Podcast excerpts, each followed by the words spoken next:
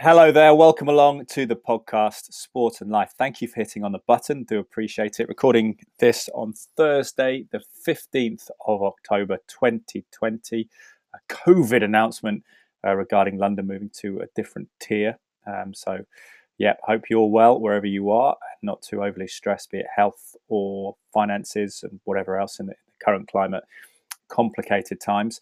Thank you to the sponsors of the podcast, Bang & Olufsen of Cheltenham and Serene AV, who are specialists in some of the finest home entertainment brands, providing solutions based around high quality customer service and installations. Check out Bang & Olufsen of Cheltenham online on the social media. Serene AV, just to sort of be clear as well, doesn't only source Bang & Olufsen equipment for their home entertainment systems or solutions or advice they've got the kind of mandate and the freedom to, to move and, and give you a bespoke service, whatever is best for you. So check out Jason Briggs and his team, Bang Olufsen of Cheltenham, housed in Montpellier, but very much covering a big radius around the Gloucestershire, Worcestershire area and beyond. I believe I'm not going to try and commit them to too many long trips, but I believe they've got a, a pretty wide radius of, of, of influence and, and work.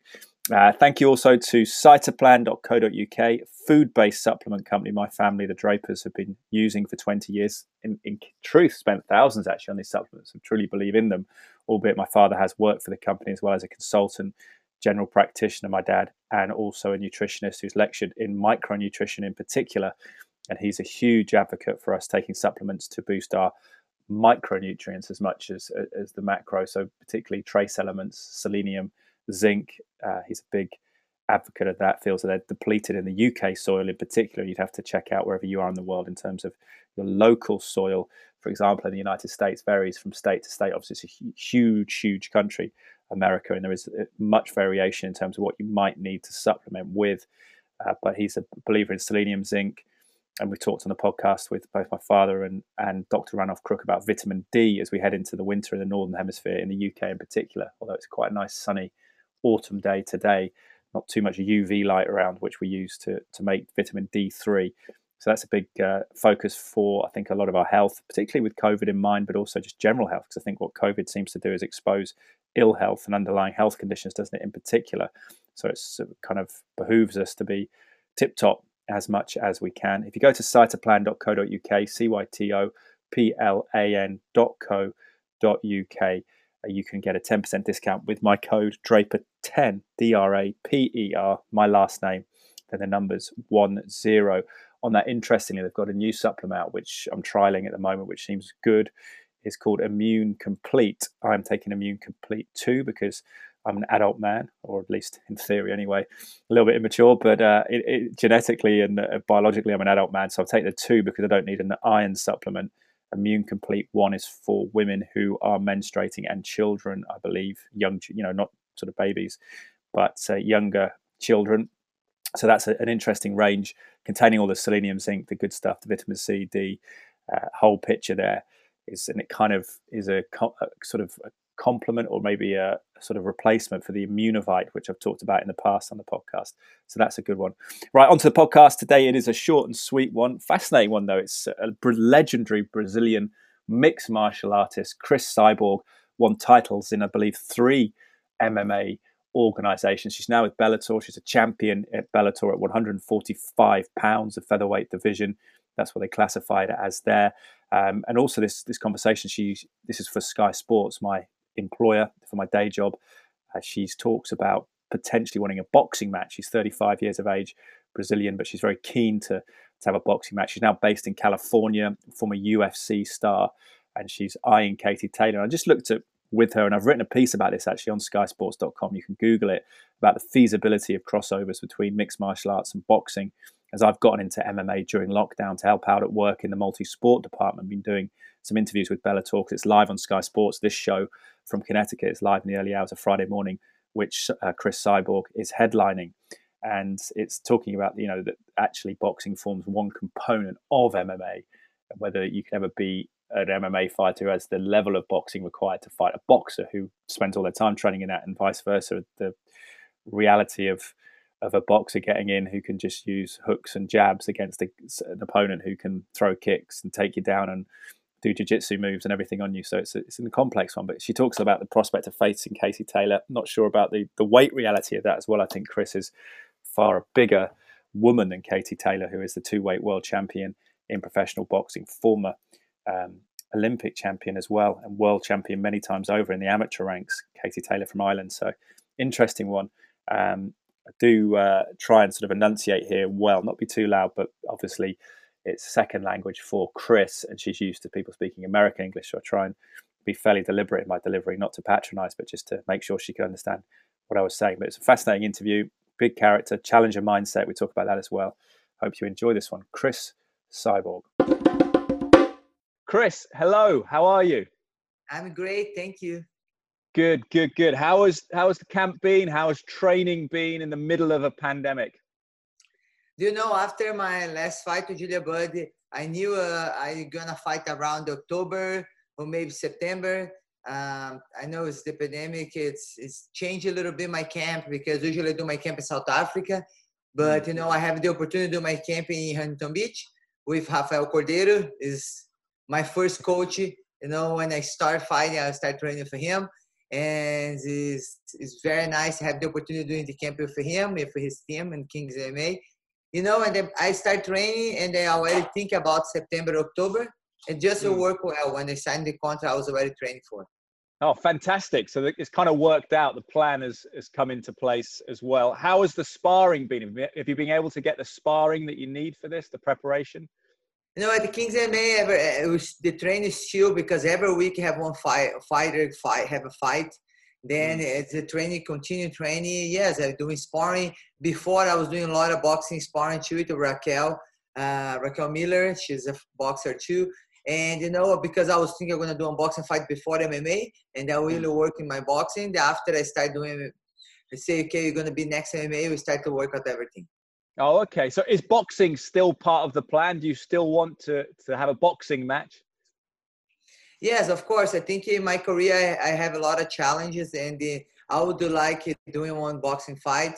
I, I really like boxing, and I try wrestling by myself. I try jiu-jitsu. You know, I try Muay Thai, and you're gonna be perfect. You know, always when you compete separate sport like this, you learn a lot. Mm. How difficult is it when you're boxing in training not to kick someone or, or not to try and take someone down? Is it easy for your mind to focus on boxing? you know, for me it's easy. I really, I really don't have to think too much. Uh, we, I, I can separate. You know, when I do sparring boxing, when I spar Muay Thai or Jiu Jitsu, I can separate. I don't try kick. I, I, I don't feel in my mind this. A lot of talk about two-weight world boxing champion Katie Taylor. Do you still want that fight? Can you can you see that happening in a in a boxing ring? You know, for me, I love challenge. You know, if I have the opportunity, but now I'm a fox for J- J- Arlene Blencowe. but for mm-hmm. sure, if they know they want to deal with doing this fight, it's going to be amazing. Yeah, what weight would that happen? Because she's fought and won a world title at 140 pounds, but she is smaller than you, Katie Taylor, three inches smaller, usually lighter. She's got a less of a reach. Do, do you feel that you'd be so big in there that that would be a problem for Katie Taylor potentially if you can find a weight to agree on? you know, she's calling me out. Probably she have to figure out what weight she'd like to fight me. You know, I usually I walk 170, 175, and mm. I fight 145 MMA. And I think the more close going to be like 147 in boxing. I don't know. Welterweight, yeah. So she'll have to move up. Say, Katie, put some weight on. yeah. Yeah, good stuff. Um, let's uh, talk about the, the fighting without fans because you're a fan favorite. How is that going to be for you? Do you feel come October the 15th in terms of your motivation? Will it will it affect you at all? You know, it's really nice when you have the the energy, the fans when you're gonna fight. You know, it's nice to see the love of the, everybody uh, and give you love when you walk into the fight. But you know, in my mind, I already I know where they're gonna watch at home. Uh, but they're gonna be great too because you're gonna can hear right in your corner you know, and they're gonna have it. I actually, when I'm fighting, I I'm not listening my uh, the crowd, you know. I really focus on the fight. Uh, really gonna be new for me, but you know, we already working this in the gym when I'm doing sparring, and it's very quiet, just us in the corner. Yeah, and it's, it's yeah, it's, it's easy to focus when someone's trying to hit you as well, isn't it? I suppose that's the thing with yes. with fighting. Uh, what about the the importance of your first defense? Is there more pressure with the first defense than there is in the actual fight to win the title? You know, for me, I always think about I'm the contender number one. Uh, never think about I'm hold the title. I think about I'm gonna fight for the title, and it's not gonna be different for Arlene Blencowe. You know, I was training like contender number one. This is this is the whole my career. I did this, mm. and and for me, gonna be one more fight, and I'm gonna get that belt. Fantastic. Even though I'm gonna I'm gonna defend, but in my mind, I'm gonna it's one more challenge for me. Yeah, you feel like the challenge. You got the challenger mindset with it as well. Yes. How about your opponent, the Australian Arlene Blencowe? Been in Bellator for a long time. She's on in good form. Six wins in her last seven fights. Got five knockouts in that run. How tough of an opponent is she? She's gonna be great opponent. I think gonna go great fight. And she's two-time world champion in boxing. And she's came from boxing to MMA, you know, and they're gonna be mixed martial arts. I feel I feel great, you know, for this fight. And I feel like I have a lot of tools for finish that fight. I just have to see what's the, the, the good option for me. Or can be strike, or gonna be game, grappling game. You know, I just wanna feel the fight. But you know, she's a great opponent. It's gonna be a great fight she liked to fight. tough girl. Yeah, we look we look forward to it. It's interesting. Have you watched a lot of tape of her in, in, in studying for the fight? We spoke to Michael Venom Page, and he said he, he often doesn't watch any tape of his opponents. He trusts his team to tell him the right things. How do you approach it? Do you study your opponent? Do you watch a lot of them, or do you focus on you? You know, usually my team watch the fights. You know, I I I really don't know watch my opponent fight. Some maybe I watch her when she fight Julia Budd before, you know, but mm. usually usually I don't watch. My team watch and they make the plan, they, they're working on, and I always work like this way. What what are her main weapons, her main threats? Do you feel, Arlene? Ah, usually all the tools I have. You know, mm. I hmm. think you use the mixed martial arts for this fight is I think the first key. Yeah, and what uh, and in the future, do you look beyond this fight, or you focus just on this fight, or do you start to think about what might be next afterwards? You know, I always like to focus on one fight first. No one step. You know, I think you after one fight can change a lot of things. So I have to focus on this fight, and I'm really focusing on Arlene Blencowe. Yeah, I just I wondered about Cat Zingano, whether that was something that was on your radar as well. If if you stay in MMA, if you don't fight Katie Taylor in boxing, with whether Zingano might might appeal to you. You know, yes, she's in my division. Probably she's gonna have a couple fights in in Bellator. You know, I'm uh, gonna be ready in the training and the, wait for the next opponent. But next one, Blencowe. yeah, exactly, exactly. Um, with that as well, with Katie Taylor, with the boxing thing quickly, did you think that would you need to have her back in a MMA arena afterwards, or would you just go and do a one-off boxing match? You know, I didn't stop thinking about this yet. You know, I really just uh, probably after Arlene Blencowe, I can I can stop and think about Katie Taylor and the next who's going to be the next after her. But I really focus on Arlene Blencowe now, and I didn't see any option about this. Yeah, no, fair enough. And it was interesting that Scott Coker has said that he would be happy for you to try a boxing match. How much are you enjoying being in Bellator and working with with him? No, I'm really happy. The first time I signed with, with, with Scott, I worked him with him before, and first thing we talked before it's it's we a partner. You know, I want the Bellator growing, growing more and more. He wants to grow together, and both together is going to be a lot of success. And this is the first thing. We don't have a ego between us, ego. Yeah, well, that's fantastic. You are an MMA legend, Chris, already, uh, making history, becoming the first fighter to win four titles in in major MMA organizations, four organizations. You're only 35 years of age, uh, but is there is there still a lot more for you? Is there a lot more for you to to achieve and uh, accomplish? Have you still got a lot of goals? No, I feel great. I'm training a lot, and and I don't have bad injuries. I love what I do, and you know I don't feel I don't feel when I'm gonna retire. You know, I think you know, when I signed deal with Bellator, I just feel like new era, new new opportunity, new chapter in my career in my life. And let's see, but I feel great. You know, I feel great, and for keep going. Yeah, well, your form is fantastic. We're looking forward to watching you on Sky Sports in the UK on October the 15th. For anyone who's watching this video who hasn't seen you fight, what can you promise us on fight night? Hey guys, make sure you guys follow my YouTube channel. Every week we show a couple things. Uh, every day for the week of the fight.